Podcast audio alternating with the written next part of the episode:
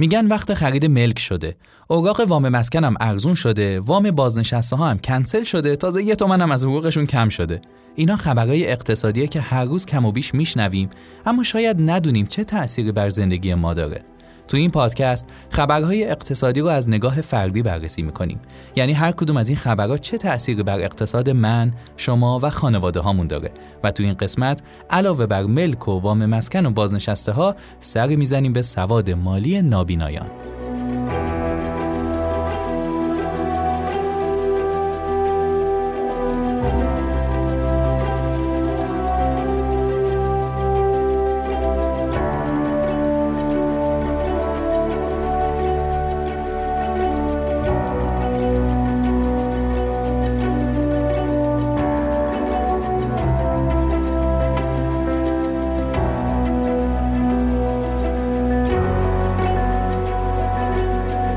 خب یادتونه تو قسمت قبل گفتم برای دریافت وام مسکن یا باید یه سال پول بخوابونید به حساب یا اینکه اوراق تسهیلات مسکن بخرید؟ و گفتم این اوراق هر کدوم رسیده به بالای 90 هزار تومن. طوری که برای گرفتن 240 میلیون تومن وام مسکن متأهلی باید چیزی حدود 42 تومن پول می‌دادید. یادتونه؟ بعد شما تو دلتون گفتید آخ آخ آخ کاش اون موقع که هر برگش 40 هزار تومن بود میخریدم. اونجوری به جای 42 میلیون تومن فقط 19 میلیون تومن هزینه می‌کردم. یادتونه؟ خب الان اقدام کنید. شده چهل هزار تومن. تازه قیمت ملکم تو آذر ماه کمی ارزون شده. پس اگه برنامه خرید خونه داشتید الان وقتشه. سال دیگه این موقع این پادکست رو دوباره گوش می‌دید و میگید کاش همون موقع اقدام کرده بودم.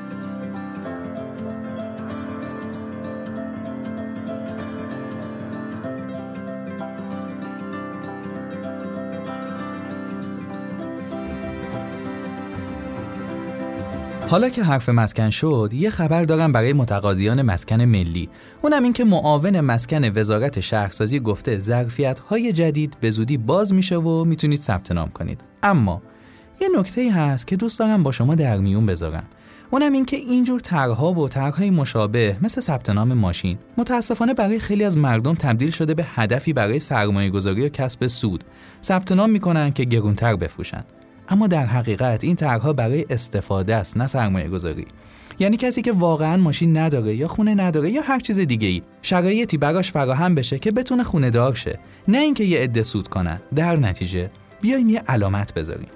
هر زمان که این طرحها برای کسی یا کسانی سوداوری داشته بدونید اون طرح درست برنامه ریزی و اجرا نشده. چون قاعدتا برای سوداوری اجرا نشدن. در اینجور مواقع نباید به طمع کسب سود وارد این طرحها بشیم و بگیم این حق ماست. نه دولت وظیفه نداره به ما سود بده. و اگه ما از ضعف دولت سوء استفاده می‌کنیم برای سوداوری خودمون در واقع داریم حق کس دیگه رو می‌خوریم. نکنیم این کارو. پس وقتی صحبت از مسکن ملی میشه به عنوان یک باسواد مالی به دید سرمایه گذاری بهش نگاه نکنید. حتی اگر سوداور باشه چرا که اون سوداوری ناشی از ضعف مجری بوده نه درایت و فرهیختگی ما در شناسایی فرصت‌های سرمایه گذاری و هیچ مکتب اخلاقی سوء استفاده از ضعف دیگران رو مجاز نمی‌دونه.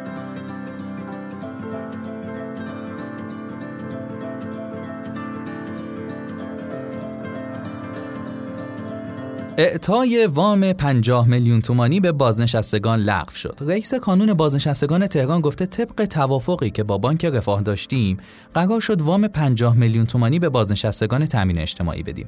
اما فقط به 350 نفر این وام داده شد و بعدش اعلام کردن که این طرح لغو شده. خب من نمی‌خوام بگم چرا لغو شده و بعد ادامه پیدا نه. اما یه نکته سواد مالی رو حتما باید بگم. و اون اینه که تا زمانی که پول به دستتون نرسیده یا به حسابتون واریز نشده روش حساب نکنید. این یه خطای رایج بین آدم هست. مثلا یه خرجی می‌کنیم یه قولی میدیم یه برنامه ای میریزیم به امید اینکه مثلا قرار سر بوش فلان مقدار پول دستم بیاد. خب گاهی ممکنه نیاد گاهی ممکنه کمتر بیاد دیرتر بیاد. بعد میافتیم توی وضعیت استرزا که حالا چه کنم و چطور جوگش کنم. به خصوص که بازنشسته باشی و دلت نخواد به هر کسی رو بندازی. این از این. یه خبر دیگه هم تو رسانه ها بود که نوشته بودن علت کاهش یک میلیون تومانی حقوق دیماه بازنشستگان اعلام شد. اگه گفتین چرا؟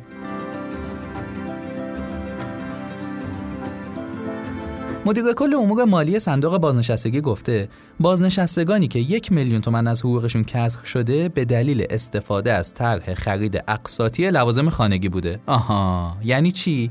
یعنی خوشحالیم. یه چیزی رو قسطی میدن میریم می‌خریم. دقیق از این که داریم درآمد آیندهمون رو می‌خوریم. خیلی درآمدمون خوبه. حالا بخشش هم بره واسه قسط. اینه که میگم تا جایی که می‌تونید وام نگیرید و خودتون رو بدهکار نکنید. ما باید بخشی از درآمدمون رو نادیده بگیریم و پسندازش کنیم. نه اینکه بیشتر از درآمدمون خرج کنیم و بگیم اب نداره با درآمد آیندهم پرداختش می‌کنم. آینده میشه و ما همچنان در خم یک کوچه ایم.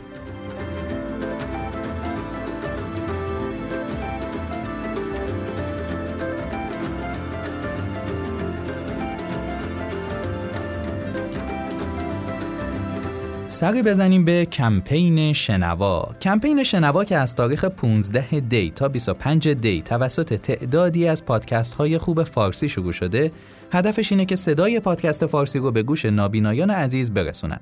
منم کنجکاف شدم ببینم تو دنیا سواد مالی نابینایان در چه وضعیتی قرار داره.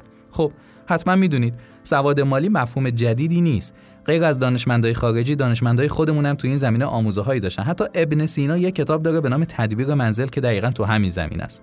آمریکا هم بیشتر از 200 ساله که به این مفهوم توجه کرده.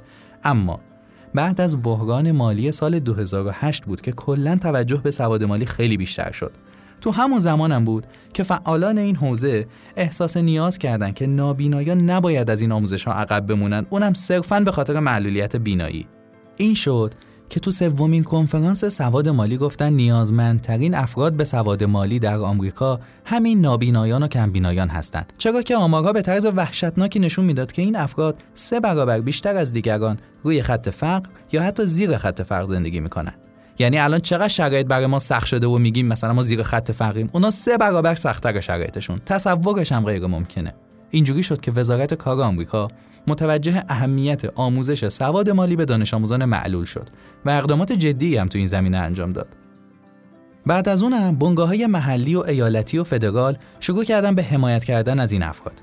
می‌خوام اسم بعضی از این نهادها و سازمانها رو بگم که ببینیم ما تو کشورمون برای نابینایان چه کارایی می‌تونیم بکنیم. صنایع ملی نابینایان، انجمن پیشکسوتان نابینایان، مرکز ملی جوانان و بزرگسالان هلن کلر، شورای نابینایان آمریکا، چاپخانه آمریکا برای نابینایان و فدراسیون ملی نابینایان و حتی چند تا جای دیگه. منظورم هم صرفا حمایت مالی نیست بلکه اصلاح زیرساختها و فراینداست. مثلا جالبه بدونید یک چهارم خود پردازای آمریکا به صورت گفتاریه و قابل استفاده برای نابینایانه. حالا هزینه هایی که برای رشد سواد مالی نابینایان هم تو این پنج سال گذشته انجام دادن واقعا قابل توجهه.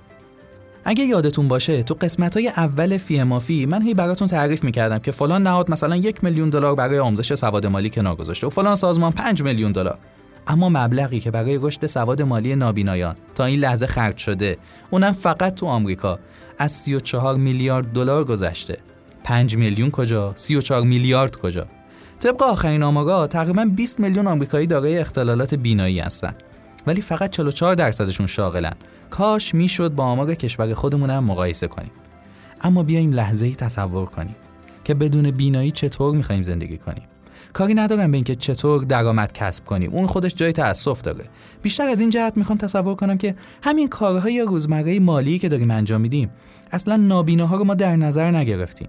رمز دوم بهمون پیامک میشه باید با چشم ببینیمش. نوبت بانک می‌خوایم بگیریم خرید اینترنتی می‌خوایم بکنیم. حتی می‌خوایم کتاب صوتی بخریم گوش بدیم به تنهایی نمی‌تونیم. باید یکی بخره و برامون پخش کنه. سرمایه گذاری تو بورس انجام کارهای اداری مثل مالیات و بیمه و گمرک و شهرداری خرید از فروشگاه ها و هایپرمارکت ها اصلا نمیشه تصور کرد اونجا بدون چشم بینا چطور میشه جنس رو پیدا کرد و برد پای صندوق و خلاصه خیلی چیزای دیگه که من حتی به ذهنم هم نمی‌رسه که اونا با چه مشکلاتی دست و پنجه نرم می‌کنن. اصلا منظورم سوار شدن اتوبوس و مترو و خط آبرینا نیست. منظورم همین کارهای روزمره مالیه که ما داریم انجام میدیم. فقط و فقط هم به این خاطره که تو تصمیم گیری ها اونا رو نادیده گرفتیم و خودمون به جاشون تصمیم گرفتیم. پادکست رادیو مرز یه اپیزود اختصاص داده به نابینایان که فوق العاده است. کاملا می‌تونید با زندگی نابینایان آشنا بشین. پیشنهاد می‌کنم این پادکست رو گوش بدید.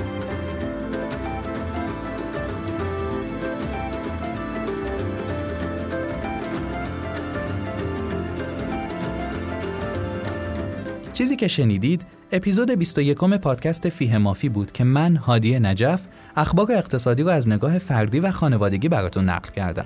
ممنونم که تا این لحظه همراه ما بودید و ممنونم که این پادکست رو به دیگران معرفی می‌کنید. پیشنهاد می‌کنم از اپلیکیشن هایی مثل Castbox، Apple Podcast، Google Podcast یا شنوتو استفاده کنید. تا علاوه بر فیه مافی به کلی پادکست فارسی خوب دیگه هم دسترسی داشته باشید و اگر سوالی، نظری، چیزی داشتید زیرش برامون بنویسید. ما حتما پاسخ میدیم. فیه مافی کاری از آکادمی هوش مالی.